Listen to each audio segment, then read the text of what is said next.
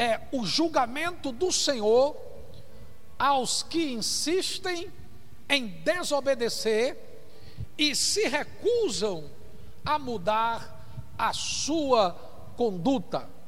Quero que, por gentileza, coloque esse tema na tela. Eu vou orar nesse instante para que a bênção do Senhor esteja sobre a sua vida. Pai querido, em nome de Jesus de Nazaré, queremos nessa noite te agradecer por tudo aquilo que tu és, te louvar pela tua fidelidade. Eu quero, em o nome de Jesus, rogar as bênçãos oriundas do Calvário, a fim de que tudo aquilo que tu tens para nós nesses dias se concretize, venha à tona os teus sonhos, as tuas revelações. Eu oro pela vida da nossa líder, apóstola Valnice Milhomes Coelho, que a bênção do teu Espírito esteja sobre a tua filha, trazendo discernimento, ousadia, tenacidade em tudo aquilo que ela tem que fazer e resolver. Que tu venha trazer a luz da revelação para que este seminário que iremos iniciar no próximo sábado venha ser um tempo de cura para a nação brasileira e as demais nações espalhadas no globo. Eu quero interceder pelas vida, pela vida de todos aqueles profissionais que não podem parar em meio a esta pandemia. Eu intercedo por aqueles que estão nas portarias dos prédios, dos hospitais. Eu intercedo por aqueles que estão trabalhando, os motoristas de aplicativo, motorista de táxi, eu intercedo por todos aqueles que precisam da intervenção do teu Espírito, em o nome de Jesus. Eu oro para que a tua boa mão esteja estendida sobre os verdadeiros eh, eh, baluartes, heróis desta nação, que tem se agigantado em meio à pressão desta pandemia, que são os meus amigos profissionais da saúde aqueles que estão na linha de frente, lidando com pessoas contaminadas, lidando com pessoas potencialmente é, é, transmissora do vírus e que tem que estar ali trabalhando. Técnicos de enfermagens, enfermeiros, médicos, cirurgiões, maqueiros, todas aquelas pessoas que estão gravitando em torno de um hospital, os abençoa poderosamente. Eu oro pelos meus amigos vigilantes, profissionais da segurança pública. Eu intercedo e libero uma bênção sobre todos aqueles que fazem a força eh, de proteção na área da saúde, na área da segurança, em todos os níveis da nossa nação, em nome de Jesus. Que a tua boa mão seja estendida sobre os meus amigos caminhoneiros. Os abençoa, os guarda, poderosamente os livra nesse tráfego que eles estão aí enfrentando nas estradas da nossa nação. Eu quero, em nome de Jesus, orar por cada discípulo membro do campo Igreja Nacional do Senhor Jesus Cristo em Pernambuco. Os irmãos da Insegec da Madalena, Casa Amarela, os irmãos do ponto de pregação em Goiânia, os meus irmãos ali das células em Olinda, e também os discípulos membros e congregados da Igreja Nacional em Condado. Os abençoa. Traz, Senhor, um tempo de cura em o nome de Jesus. Quanto a nós, te pedimos a direção naquilo que tu queres para nós, em o nome de Jesus. Que você possa dizer amém e amém e amém. Queridos, estamos hoje na sexta reunião, dentro desse formato que quero vos dizer que não é o mais ideal. Eu entendo que precisamos enfrentar esta pandemia obedecendo os protocolos, mas nada subtrai um culto de celebração presencial com as pessoas, podendo abraçá-las, podendo ministrar com imposição de mão, com unção com óleo, mas temos que enfrentar essa situação com muita alegria no coração, mas eu sei que você que está aí do outro lado é um, um objeto da parte de Deus para ser alcançado, é uma pessoa da parte de Deus para ser alcançado por essa mensagem. Queridos, eu tomo como base o livro de Miqueias, todo o livro de Miqueias, para trazer um desafio aos nossos corações. Quando eu saí daqui na semana passada, e eu me expus a mensagem, cujo tema era não, me, não, não venha minimizar o julgamento de Deus. E quando eu me expus àquela mensagem, o Espírito começou a me ministrar. E durante aquele tempo de oração, eu fui ao livro de Miqueias e me deparei com um quadro, com um cenário não muito diferente do cenário atual. Sim, porque Miqueias surgiu em um tempo em que a nação estava vivendo e andando em uma rota de colisão com os valores divinos. Há no contexto desse livro uma firme denúncia contra os líderes políticos os líderes religiosos da nação e um juízo estava iminente para ser lançado contra a nação. Por outro lado, Miqueias também apresentou em seu livro a bondade de Yahvé, que é rico em misericórdia e não retém a sua ira para sempre. Aleluia.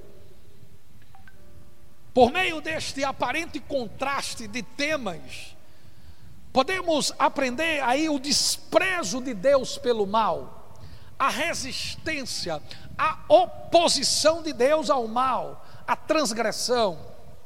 Por outro lado, vemos a misericórdia, que é sempre estendida em direção daqueles que querem mudar os seus caminhos. Entenda que a bondade de Deus ela é inerente ao seu caráter. Salmo 136 fala isso, a sua misericórdia dura para sempre. Por outro lado, a severidade de Deus, o seu juízo, ele tem que ser visto e aceitado por nós. Isto é, é aplicado a severidade e a disciplina de Deus, ela é aplicada visando a correção da nossa má conduta. Como pode um Deus ser bom e severo ao mesmo tempo?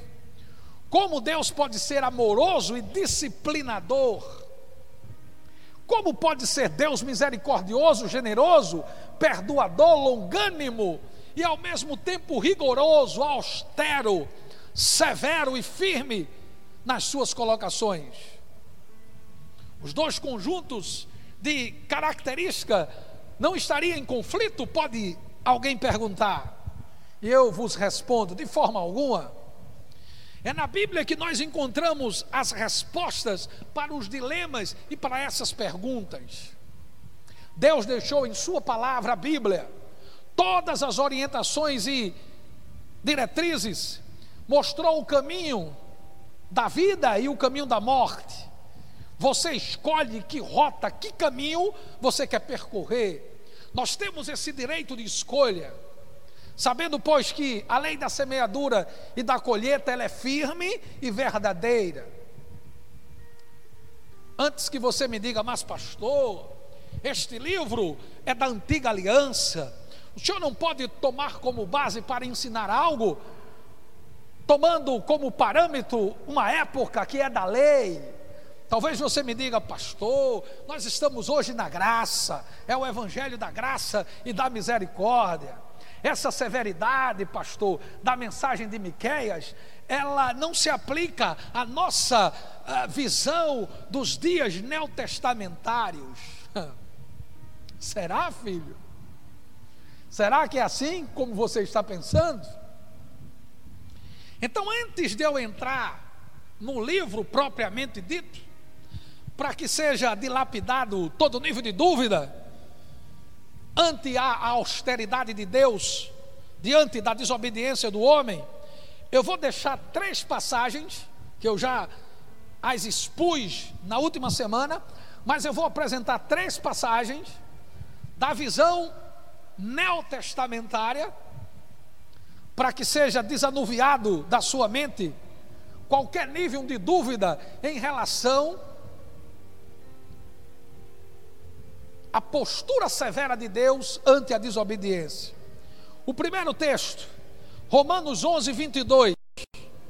Considere a bondade e a severidade de Deus para com aqueles que caíram, porém, bondade para com você, desde que permaneça na bondade dele.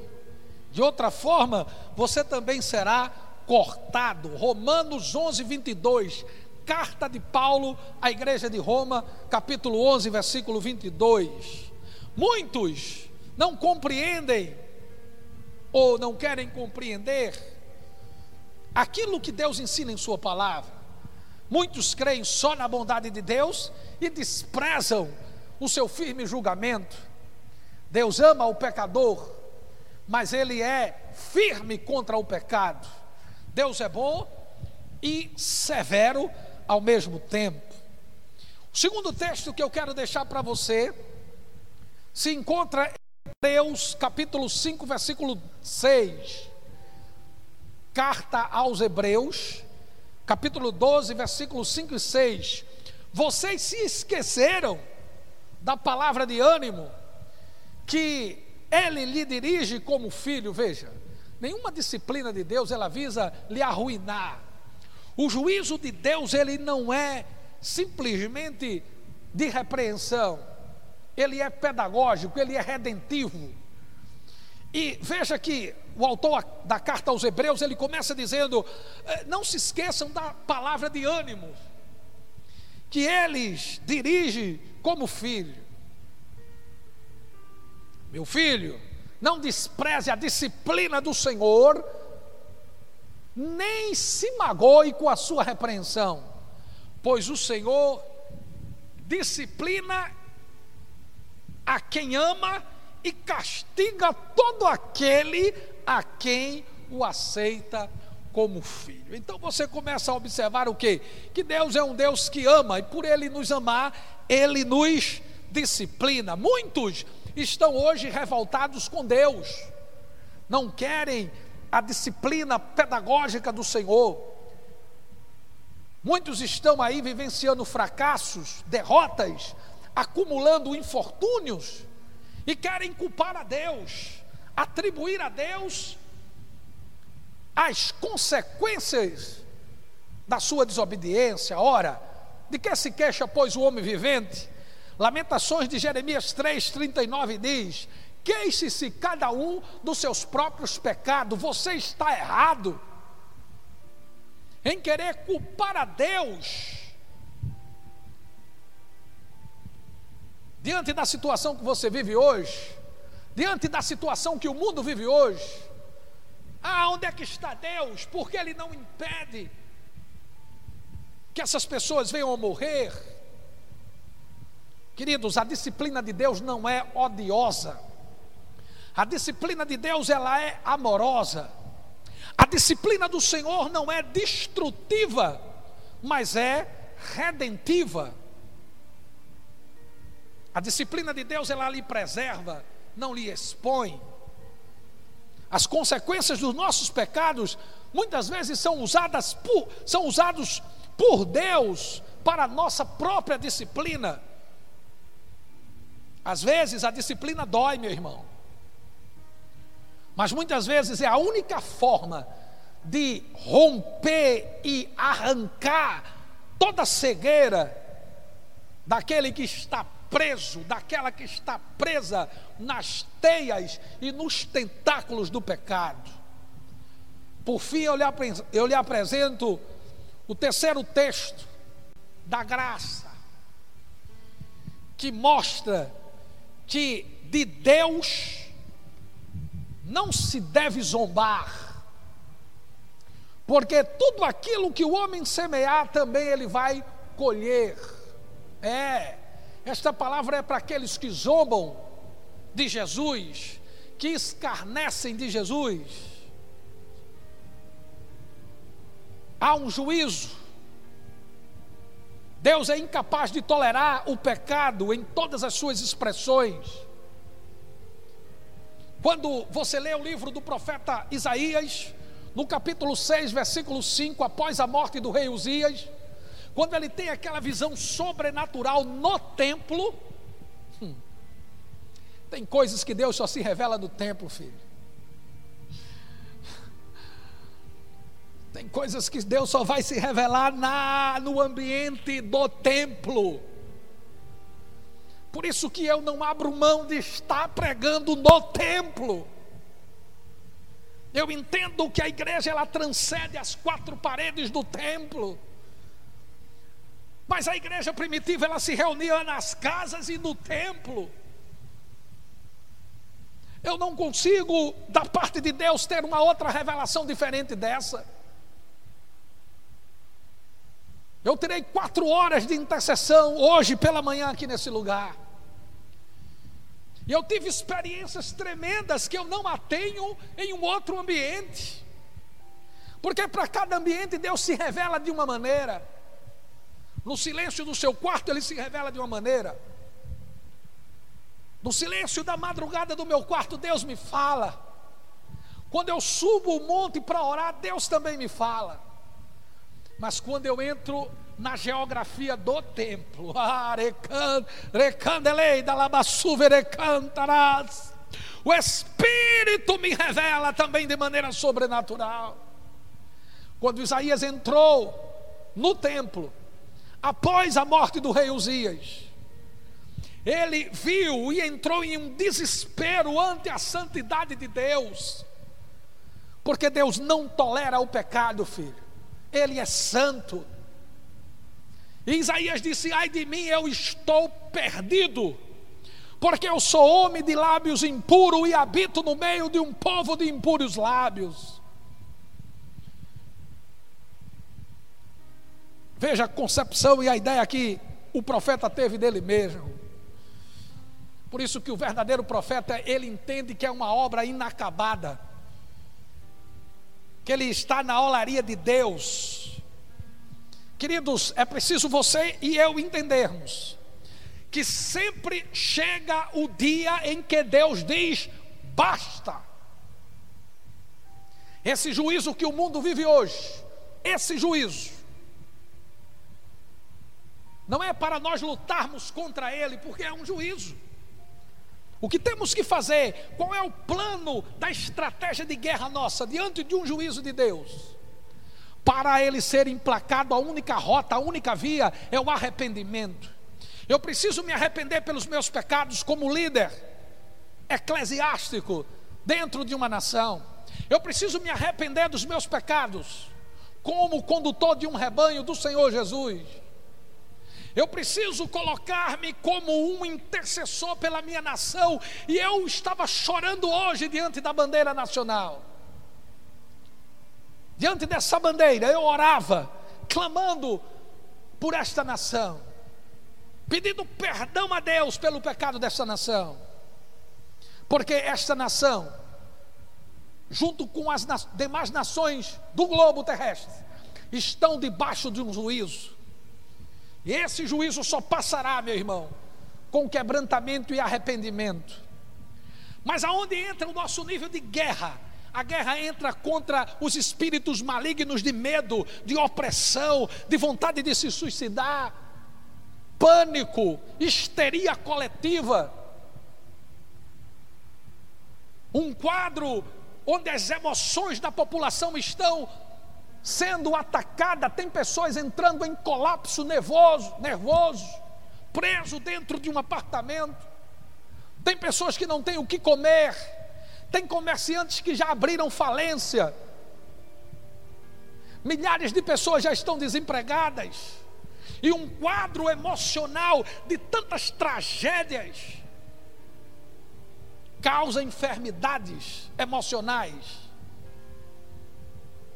então a nossa guerra é nesse sentido, mas o juízo está aí, porque chegou o dia onde Deus disse: basta. Aqui está uma simples demonstração de que somos apenas relva.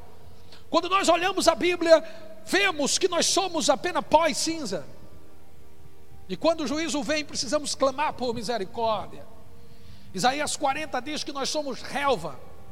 E quando o vento do Senhor vem, a relva murcha, a flor cai, mas a palavra do Senhor permanece para sempre. Aleluia!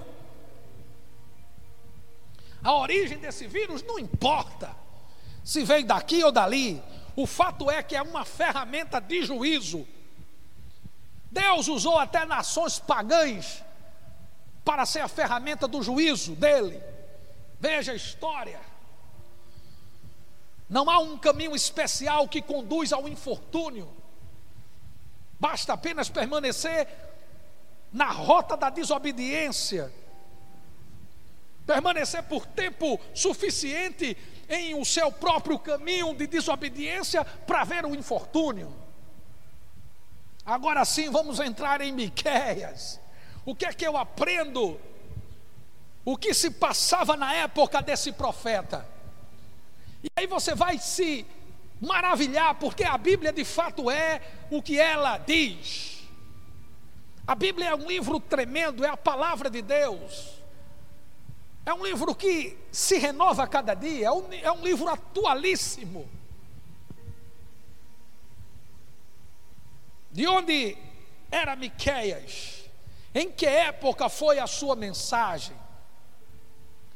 Versículo 1 do capítulo 1 do livro do profeta Miqueias diz que o Senhor deu esta mensagem a Miqueias de Morozete. Morozete era uma região rural de Judá. E Deus traz aquele homem de uma região rural para que ele proclamasse uma palavra em direção a uma nação corrompida pelo pecado. A sua época, a época que ele profetizou, foi nos reinados do rei Jotão, Acais e Ezequias. A parte B do versículo 1 nos diz: Miqueias profetizou durante o governo desses quatro, desses três reis. Qual foi a temática central desta mensagem? Aprenda aqui. Miqueias mostrou um iminente juízo que viria sobre os israelitas. Ele denunciou a idolatria do povo, a corrupção dos governantes, dos políticos da época dele. Denunciou a corrupção dos líderes religiosos, que estavam ensinando, visando apenas o lucro, tirar das pessoas. Não, não, não é nenhum profeta atual que está falando isso para a nação brasileira. Não é nenhum profeta que falou hoje pela manhã ou no início da tarde no projeto Descende, ou alguém que está numa live aí profetizando sobre a nação brasileira, sobre a corrupção dos políticos, ou sobre a corrupção dos líderes religiosos da nossa nação. Não, foi um profeta que profetizou anos atrás ele era contemporâneo de Isaías, então coloca aí uns 700 anos antes de Cristo. Ele profetizou para uma nação que estava corrompida, os seus políticos e os seus líderes religiosos. Mas eu lhe pergunto: o que vivemos hoje não é uma atmosfera muito parecida de corrupção em todas as esferas? Como está a nossa nação hoje? Padecendo diante de um juízo. O ministro ontem foi demitido, ou pediu para sair. O mundo parece que acabou, meu filho. Quem governa essa nação é a igreja pelas suas orações. Não importa quem lá esteja, quer você goste ou não, quer você simpatize ou não, mas nós governamos pela oração e nada acabou. O hino da nação brasileira diz que ele, que essa nação é gigante pela própria natureza. Nós já vencemos situações mais belicosas do que a que está aí. Então pare com esse desespero tolo se volte sim para um juízo que está vindo por um pecado que essa nação, ao longo da sua existência, tem cometido. Esse livro mostra que Deus não é condescendente com a desobediência, Deus não é cúmplice de pecado. Atenção, líderes, nós seremos responsabilizados por nossa maneira de tratar as pessoas que estão sob, sob a nossa liderança. debaixo da nossa liderança, se você é honesto com ela, se você tem sido fiel aos padrões divinos, Deus vai lhe honrar. Caso contrário, o juízo de Deus virá. Não importa. Vejamos alguns tópicos importantes desse livro. Em primeiro lugar, Deus denunciou a conduta do povo. Miqueias 1, 2, prestem atenção. Todos os povos, prestem atenção. A terra e tudo o que nela há, ouçam. O Senhor soberano faz acusações contra você. Não sou eu que estou acusando. Eu não estou aqui como o porta-voz do caos, ou querendo me apresentar como paladino da santidade. Não. Eu sou uma obra inacabada, tanto quanto você também é. Mas o Senhor soberano faz acusações contra vocês, contra você e contra mim. Porque essa palavra ela ecoa para os nossos dias.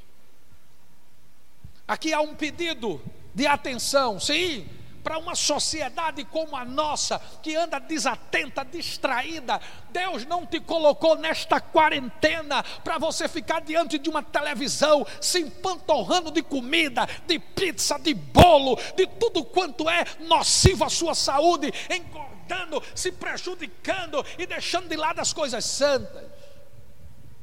Deus não te colocou nesta quarentena para você ficar distraído nessas séries interminadas dessas plataformas de filmes.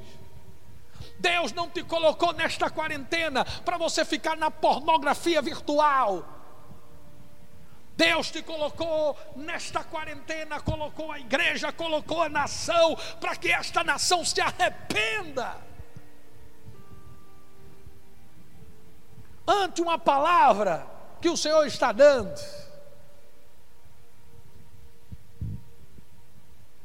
Deus começa a apresentar para Miqueias agudas acusações contra os hebreus.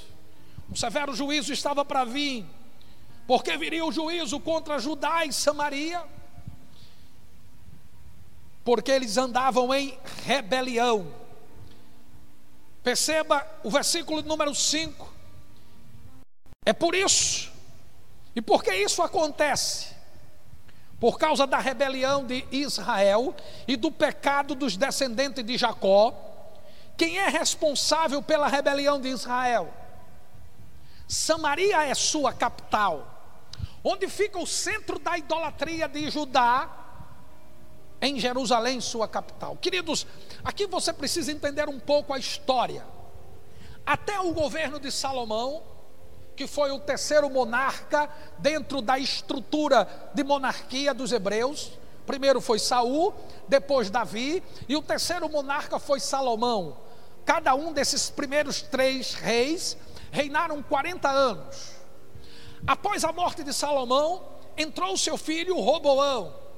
E aí houve uma ruptura das doze tribos. Dez tribos fizeram um reino chamado Reino do Norte, ou Israel, cuja capital era Samaria, e duas tribos, Judá e Benjamim, fizeram o reino do sul, conhecido como Judá, capital Jerusalém. Então, Miqueias vem com uma palavra para esses dois reis, reinos. Porque na época de Miqueias, o reino já estava dividido. Por isso que você vê aqui ele falando de Israel, cuja sua capital era Samaria, reino do norte, e ele fala de Judá e sua idolatria em Jerusalém. A nação estava corrompida por uma rebelião e por uma idolatria. Rebelião é a ação e o efeito de desobedecer. Rebelião está associada ao ato de apresentar resistência, se opõe se desvencilha dos ensinos e insiste numa rota de desobediência, torna-se rebelde. A nação tornou-se rebelde, insurgiu-se. Todos os rebeldes receberão a sua devida punição. A história conta que Samaria foi invadida pelos assírios.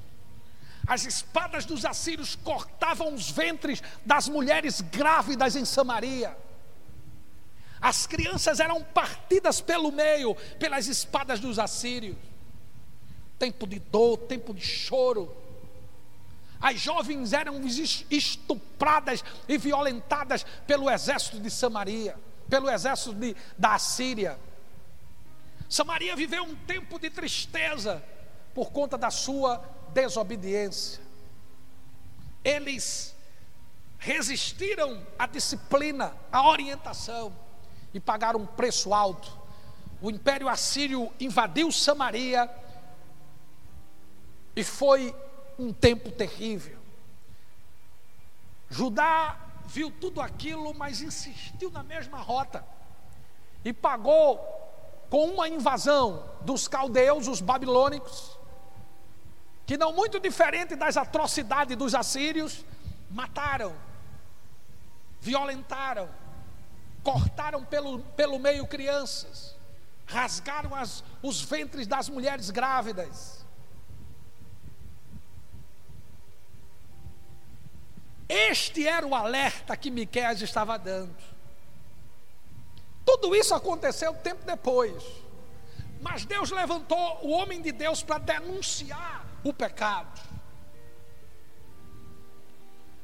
Em segundo lugar, depois de mostrar e trazer o alerta para o povo, o Senhor mostra através da mensagem de Miqueias as aflições severas que viria sobre os maus, porque veja a conduta do homem mau. Que aflição espera vocês, que ficam acordados à noite fazendo planos perversos, levantam-se ao amanhecer para realizá-los só porque têm poder, só porque têm uma patente, só porque são líderes. Miqueias 2:1 os governantes tramavam de noite e pela manhã executavam. Estavam fazendo o que, pastor? O contexto do livro diz que eles estavam saqueando as propriedades do povo, tomando o terreno. Estamos vendo isso hoje ou não? Nesses absurdos e nesses excessos que está tendo aí com esta pandemia. O direito de ir e vir sendo subtraído, pessoas andando na praia e sendo presas. Como é que você vai pegar vírus andando numa praia sozinha? Você vai se munir com o sol, com o vento, você vai pegar a, a sua imunidade, vai crescer. Mas as atrocidades estão aí por quê? Porque eles têm a lei. Como igreja, nós não iremos nos rebelar jamais, mas precisamos denunciar os abusos. Hoje não é muito diferente. Os seus carros luxuosos pretos, pago com o dinheiro do contribuinte, eles vão para reuniões na calada da noite, tramar muitas vezes o mal e de manhã executá-los. Oprime o homem que ele entrega a sua propriedade e deixa a sua família sem herança estão roubando o direito do trabalhador, estão saqueando o direito de ir e vir, absurdos estão acontecendo, em nome de um zelo pela saúde do povo. Entendemos que é importante essas medidas, compreendemos e obedecemos, tanto é que estamos aqui em uma reunião sem nenhum tipo de ajuntamento, Mas eu pergunto: onde, onde estavam essas mesmas autoridades? Há dois meses atrás, em camarotes, embriagadas, patrocinando com dinheiro público uma festa de ajuntamento de multidões, que foi a festa profana do carnaval onde já se sabe que o vírus circulava desde janeiro, na Europa e Ásia desde novembro.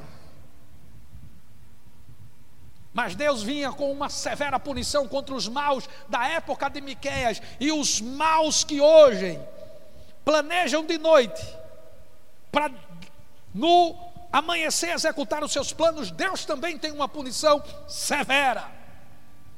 Para os da época de Miqueias, Deus disse: Eu estou planejando contra essa gente uma graça.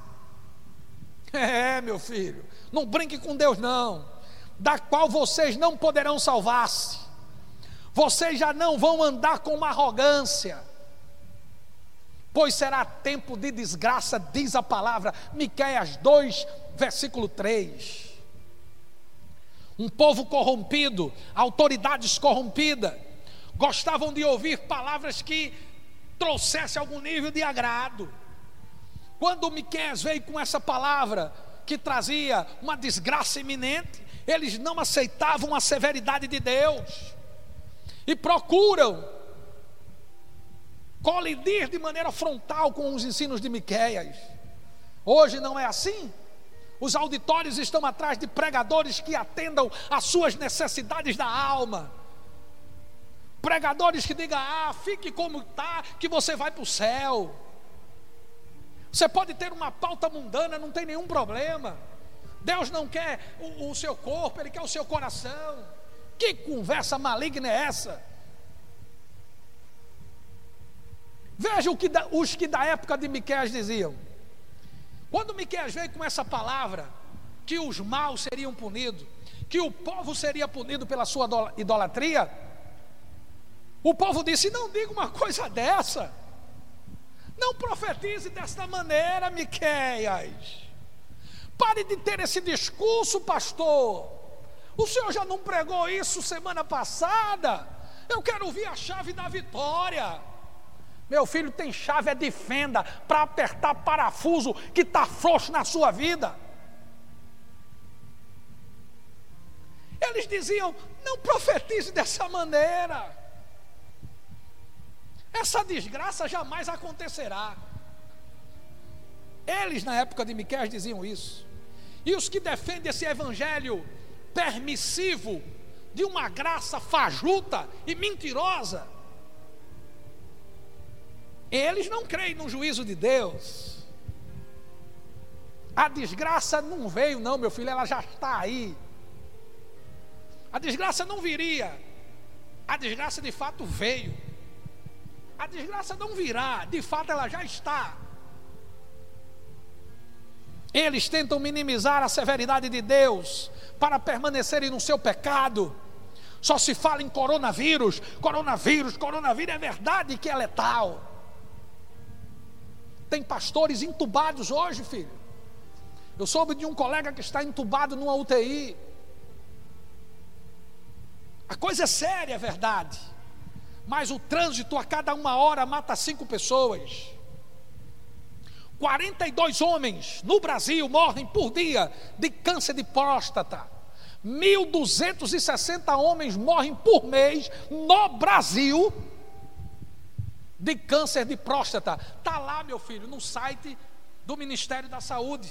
E olhe que essa data é de 2018.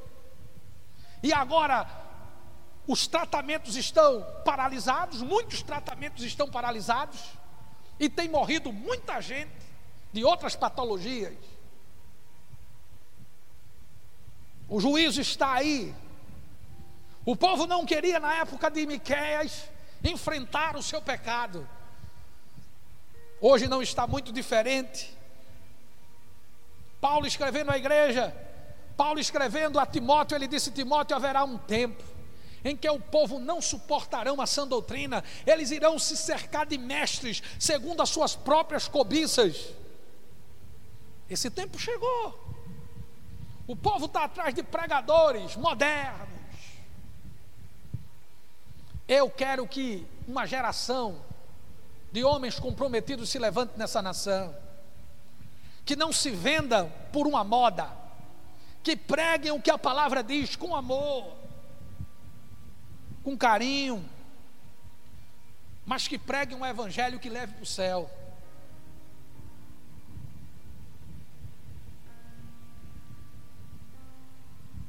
A punição de Deus é uma demonstração do seu amor. Quando Deus nos repreende, Ele visa trazer de volta um relacionamento saudável com Ele. Mas muitas vezes o povo não quer e relativiza as coisas. Isaías capítulo 30, versículo 9 e 10. Isaías era contemporâneo de Miqueias, ou seja, da mesma época. Isaías disse: Esse povo é rebelde. São filhos mentirosos, filhos que não querem ouvir a lei de Deus. Esse tempo não é parecido com o de hoje. Filhos rebeldes. Aos profetas eles diziam: Não profetizeis para nós o que é reto. Veja, eles não queriam que era reto. Eles não queriam a verdade, porque a verdade às vezes dói. Quando você denuncia o adultério de alguém, quando você denuncia a prostituição de alguém, quando você denuncia a mentira, o comportamento leviano de alguém, quando você não comunga com as práticas horrendas de alguém, você arruma um inimigo. Por isso que a Bíblia diz: nem repreenda o tolo. Porque quando você repreende um tolo, um insensato, você arruma um inimigo. Veja o que da, os que daquela época diziam: não, não, não, eu não quero que vocês profetizem o que é reto. Fale para nós coisas aprazíveis. Está aí o texto, veja o texto. Só eu que estou dizendo, não, é, é a Bíblia isso aqui, filho. Profetize para nós ilusões. Eles querem ilusões. Eles querem uma rosa. Eles querem um saco de sal. Eles querem dar sete cabeçadas na cruz para ser curado. E onde estão esses profetas hoje? Os que apresentavam os penduricalhos dentro de um evangelho que não tem nada do evangelho da cruz. Não uma cruz física, mas uma cruz como uma obra redentiva. Onde estão esses homens? Onde estão eles? Tudo aperreados. Como vão pagar os aluguéis dos templos? Estão sem dormir, porque o juízo de Deus chegou. O povo queria os profetas das ilusões. O povo queria os profetas que lhe ensinassem coisas aprazíveis. Pregue para nós o que dá prazer. Pregue coisas amenas, amenas. Eu quero, pastor, coisas amenas. Queremos ouvir coisas favoráveis. Eu quero ouvir o benévolo. Eu quero ouvir o deleitável. Profetize para nós ilusões. Está amarrado no nome de Jesus. Filho, eu tenho um compromisso. Eu tenho um compromisso com a palavra. Esse ministério tem um compromisso com a palavra. Quem nos conhece sabe. Nós acreditamos no profético. Nós acreditamos nos atos proféticos. Nós acreditamos na Bíblia como a nossa única regra de fé e prática. Cremos na universalidade do pecado, que em Adão toda uma, uma raça caiu. Cremos que não há salvação fora de Jesus Cristo. Me prove onde esses conceitos estão fora da Bíblia. Mas essa geração da época de Miquéias é a geração também de hoje. Já fizemos a nossa escolha, decidimos ficar com a nossa nudez espiritual, misericórdia. Vai acompanhando. A primeira palavra foi contra o povo, a segunda palavra foi contra os maus, especificamente os maus. Terceira palavra contra os governantes. Que algum governante desta nação se expõe a essa palavra. Eu os respeito, eu os amo eu tenho todo o interesse que você dê certo na sua administração. Porque você, prefeito, você, governador, meu presidente, se vocês derem certo na condução da administração política do município, do estado e da nação, o povo prosperará. Mas aqui há uma palavra especificamente agora para vocês. E eu vou transmitir essa palavra com todo amor e tremor no meu coração. Que eu os amo. Governantes da nação, vocês deveriam conhecer a justiça mas odeiam o bem e amam o mal. Arrancam a pele do meu povo e a carne dos seus ossos. Miqueias 3, 1 e 2. Meu irmão, novamente eu vou lhe dizer, esta mensagem foi escrita há mais de 700 anos antes de Cristo. Então estamos no ano 2020, bota mais 700 anos aí e você tem o tempo de Miqueias. Mas diga-me, se isso não é atual, os governantes de hoje, ou alguns deles, não são todos, não se enquadram nisso aqui? Criam leis para se beneficiar com elas, não pensam no povo, o projeto deles é levantar um reino para eles mesmos. Preste atenção aqui. Que palavra oportuna é essa para os meus amigos, irmãos, igreja do presente século? Nós somos a agência de Deus nessa terra, precisamos orar pelos nossos governantes. Que palavra oportuna para os políticos da nossa nação. Já há acusações severas do Ministério Público de superfaturamento de hospitais de campanha. São esses hospitais que estão sendo feitos de emergência para atender o povo contaminado. E já há superfaturamento. Sim, deixa eu lhe explicar isso aqui. Dentro da administração, da administração pública, toda compra tem que ser feita por licitação. Existe um pregão eletrônico, as empresas apresentam a sua proposta e ali o governante escolhe aquela mais barata, aquela que atenda os interesses públicos. Mas quando nós estamos diante de uma calamidade, de uma pandemia, de uma situação de emergência, calamidade pública, as licitações são dispensadas. E aí começa a farra, meu irmão. Os desonestos começam a farra aí. Superfaturam E já há acusações contra governos. Equipamentos que custam X, eles estão pagando 4X.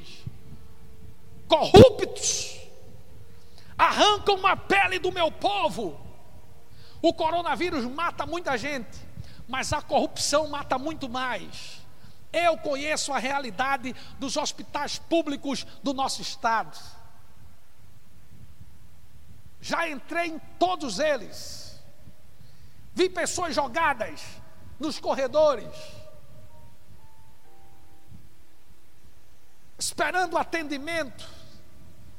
Vi coisas que você precisa ter estômago para encarar. Eles estão tirando a carne do meu povo, disse Deus para Miqueias. O fundo partidário para bancar a próxima eleição, que ninguém nem sabe se vai ter, 3 bilhões. Ninguém quer abrir mão. O projeto era cortar metade do salário do trabalhador. E já houve um consenso e uma lei que é possível fazer isso em acordo. Mas e o salário deles? O que é que eles querem? Arrancar a pele do meu povo. É verdade que algumas prefeituras tem prefeitos que estão abrindo mão de parte do seu salário, não estão trabalhando. Alguns estão em casa, nas fazendas, nos sítios. Nada mais justo de pegar uma parte do salário e investir no povo.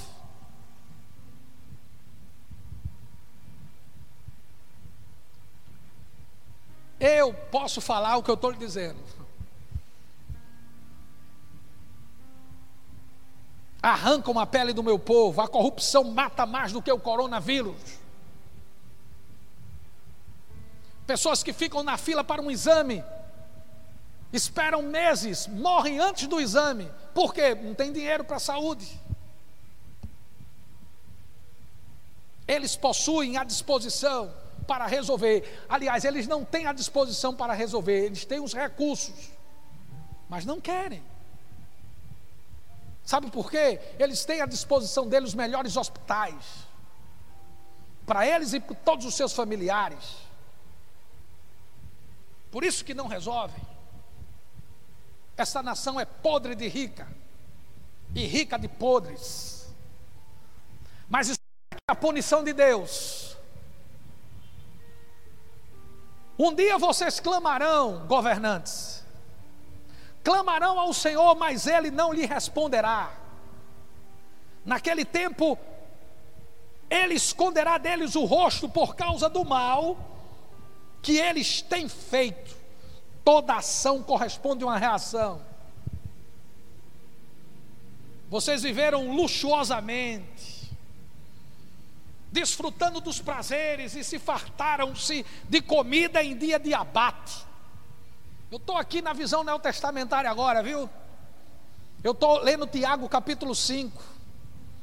Vocês têm condenado e matado o justo sem que ele tenha possibilidade de resistir. Mas vem cá, olha, o juiz está à porta.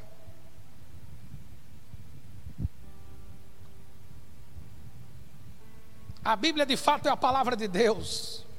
Ela subsiste ao tempo e sempre é muito atual.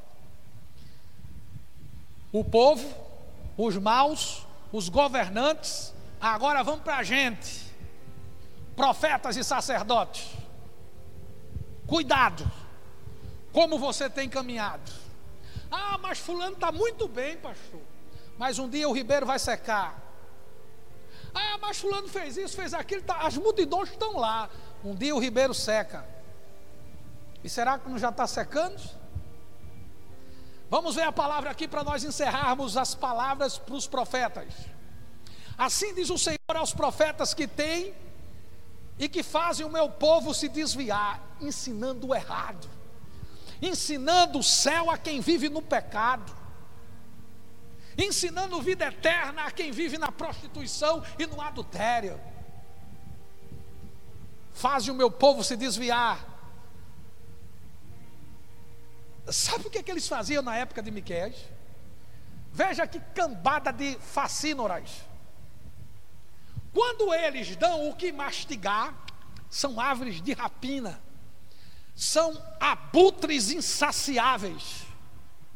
Quando lhe dão algo que mastigar, eles proclamam paz. Enquanto chegar o dinheiro, os presentes, meu Deus, eles vão proclamar a paz. Mas para aqueles que não dão, eles proclamam morte. Isso era na época de Miqueias. Lhe pergunto, como é que está hoje? Muitos estão pregando para agradar os que pagam. Quando alguém pagava, quando alguém pagava os salários deles, eles tinham que mastigar, eles pregavam uma mensagem de paz.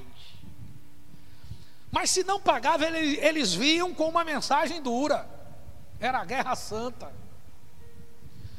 Eu estou com uma mensagem há mais de dois meses segurando ela. Eu recebi essa mensagem no monte início do ano, a geração de Aías, um profeta que, mesmo em idade avançada, não enxergava nada, mas não se corrompeu com os quitutes da mesa de Jeroboão. Quando a sua mulher, a mulher de Jeroboão, foi tentar seduzir e comprar o profeta Aías, chegou lá toda pintada, toda disfarçada, o profeta disse: por que te disfarças, mulher de Jeroboão? Tenho uma palavra dura contra a tua casa. Que essa geração dos profetas Aías se levante. Logo, logo eu ministrarei sobre essa palavra. As marcas da geração Aías. A atitude de alguns pregadores de hoje não estão muito longe da, da, dos pregadores de do tempo de Miqueias, pregam bênção e mensagens agradáveis aos que contribuem mais. Falam só de maldições para aqueles que não dão dinheiro. Deixou de vir, olha, o mal vai vir sobre você. Venha para cá. Não deixe de vir, não. Quais são as punições? Miqueias 3,6: Por tudo isso a noite virá virá sobre vocês pregadores, que não pregam a palavra de Deus. Tremo e temo, viu, queridos? Não pense que é fácil pregar uma mensagem dessa. Temo e tremo. Noites sem visões, ou seja, a revelação parou. Veja a decadência que está aí. Você não consegue ouvir uma palavra biblicista. É só história. Eu fiz, eu fiz. Ah, eu fiz, eu fiz, eu fiz. O homem é o centro. Não tem Bíblia, é só eu, eu, eu. Ah, eu fiz, eu fiz, eu fiz, eu fiz, eu fiz, eu fiz. Haverá trevas. O sol se porá para os profetas e o dia se escurecerá. Deus não vai se revelar aos profetas corrompidos. Essas atitudes repreensíveis dos líderes religiosos os levaram ao castigo divino. Não teriam nenhuma luz de revelação de Deus, como já foi falado muito. Hoje, alguns só estão com os títulos, mas a unção já foi arrancada há muito tempo. Se gabam dos títulos, diácono, presbítero, evangelista, líder de congregação, diaconisa, presbítera, vice-moderador, pastor, bispo, apóstolo, mestre, doutor em divindade. Olha, meu irmão, tem título para tudo quanto é gosto. Muitos têm os títulos, ou os ofícios, talvez, mas a unção já foi embora, a luz se apagou. A corrupção estava em todos os segmentos na época de, de, de Miquéias. Escutem, líderes de Israel. Eu poderia dizer: escutem, líderes da nação brasileira. Os que odeiam a justiça e distorcem o que é certo. Constroem Jerusalém sob um alicerce de homicídio, de homicídio e corrupção. Dura essa palavra. Dura. Os governantes julgam conforme os subornos, julgam conforme a propina. Parecido ou não com o dia de hoje? Quantos juízes perderam os seus cargos? É interessante que eles, quando perdem, entram em aposentadoria compulsória, né? Mas quantos estão afastados da magistratura porque pugnaram de maneira errada? Julgaram a causa do povo de maneira errada? A época de Miquéias, eles se corrompiam por suborno. Os sacerdotes, olha aqui as famílias eclesiásticas, cobravam para ensinar. Não, eu quero é dinheiro, o negócio é dinheiro, tudo tem que ter dinheiro, misericórdia, irmão. Eu entendo que precisamos pagar as contas. Eu sei que estamos enfrentando situações difíceis. O fim do mês está chegando, temos luz, temos demandas para serem pagas, temos que pagar coisas que compramos. É verdade que precisamos de recursos, mas por que não, não, não deixar tudo na mão do Senhor? No final da mensagem a gente deixa a conta para você, se quiser depositar. Mas com muita tranquilidade, porque eu sei que nesse tempo Deus tem levantado os fiéis. Eu não preciso me corromper para o dinheiro chegar e nem preciso impor condições. Não, pastor, a sua ajuda de custo, vamos ter que dar, uma, não tem problema. Ah, o seu plano de saúde, não, não tem problema, filho. Eu abri mão de 25 anos trabalhando em televisão, para depender não de igreja, eu dependo do Senhor. E em tempo de escassez, Deus revela a sua glória para quem é fiel. Os profetas da época de Miqueias só profetizavam quando eram pagos. E no entanto, todos afirmavam depender do Senhor, mentirosos. E diziam: nenhum mal acontecerá, o juízo está aí.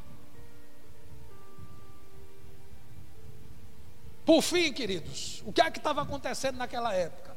Governantes que governavam pelo suborno, sacerdotes e profetas que só queriam fazer a obra se fossem bem pagos, os homens maus que planejavam na surdina o mal contra o povo, tiravam o osso e o couro do povo, ou o couro do osso. Todos na época de Miqués odiavam a justiça e amavam a corrupção. Acredito que não chegamos a tanto aqui, né? Eu creio que tem muita gente no meio eclesiástico, profetas verdadeiros, homens de Deus. Eu creio que há governantes sérios. Eu creio que no poder judiciário, no legislativo, no executivo, tem muita gente séria.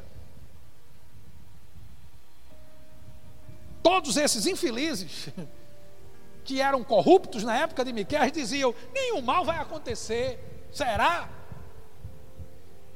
Veio o juízo de Deus. Samaria foi invadida, Jerusalém foi invadida. Finalizo dizendo para você: desde Noé, a humanidade ignora os alertas de Deus. Eu tremo e temo diante do meu Deus. Tenho perguntado a Deus, Senhor, vê se há em mim algum caminho mal. Amanhã, às nove e meia, nesse mesmo canal, do meu Facebook e do YouTube, agora da Insegec Madalena, eu estarei ministrando sobre uma igreja que perdeu o primeiro amor. Quando eu estava estudando sobre essa igreja, eu dizia: Meu Deus, eu não posso perder o primeiro amor. E o que é perder o primeiro amor? Amanhã de manhã eu lhe ensino.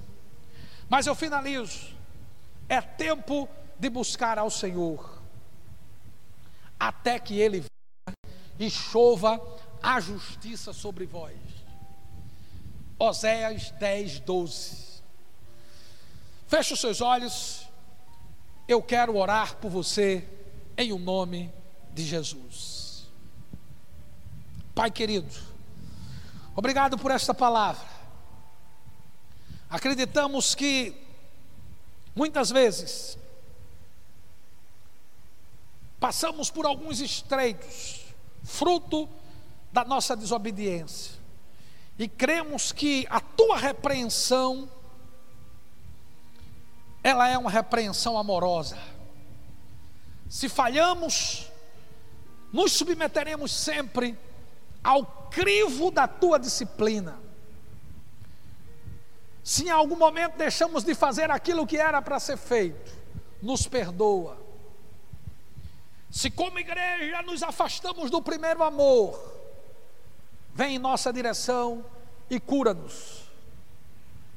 Eu oro pela nação brasileira cada líder desta nação. Eu proclamo cura sobre o Brasil. Eu libero uma palavra de mudança de sorte nesta nação, porque governamos pela oração. Eu oro por todos os profissionais da saúde. Eu oro pelos meus amigos caminhoneiros, pelos meus amigos porteiros, vigilantes, por aqueles que estão trabalhando na segurança pública. Eu oro por cada discípulo desse ministério. Eu oro pelos comerciantes que estão impossibilitados de trabalhar. Eu oro por aqueles que estão na UTI, CTIs, nas enfermarias.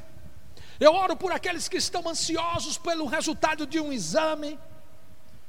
Eu oro por aqueles que estão resistindo ao dia mal. Eu oro por aqueles que estão agora desejosos por mais de ti, para que essa fome não passe, que o apetite pela tua palavra aumente, diante de uma situação que só se agudiza a cada dia, diante de um caos que surja no nosso meio, uma geração com fome da tua presença eu oro pela minha líder, apóstola Valnice Milhomes Coelho. Usa a tua filha, Senhor, em nome de Jesus.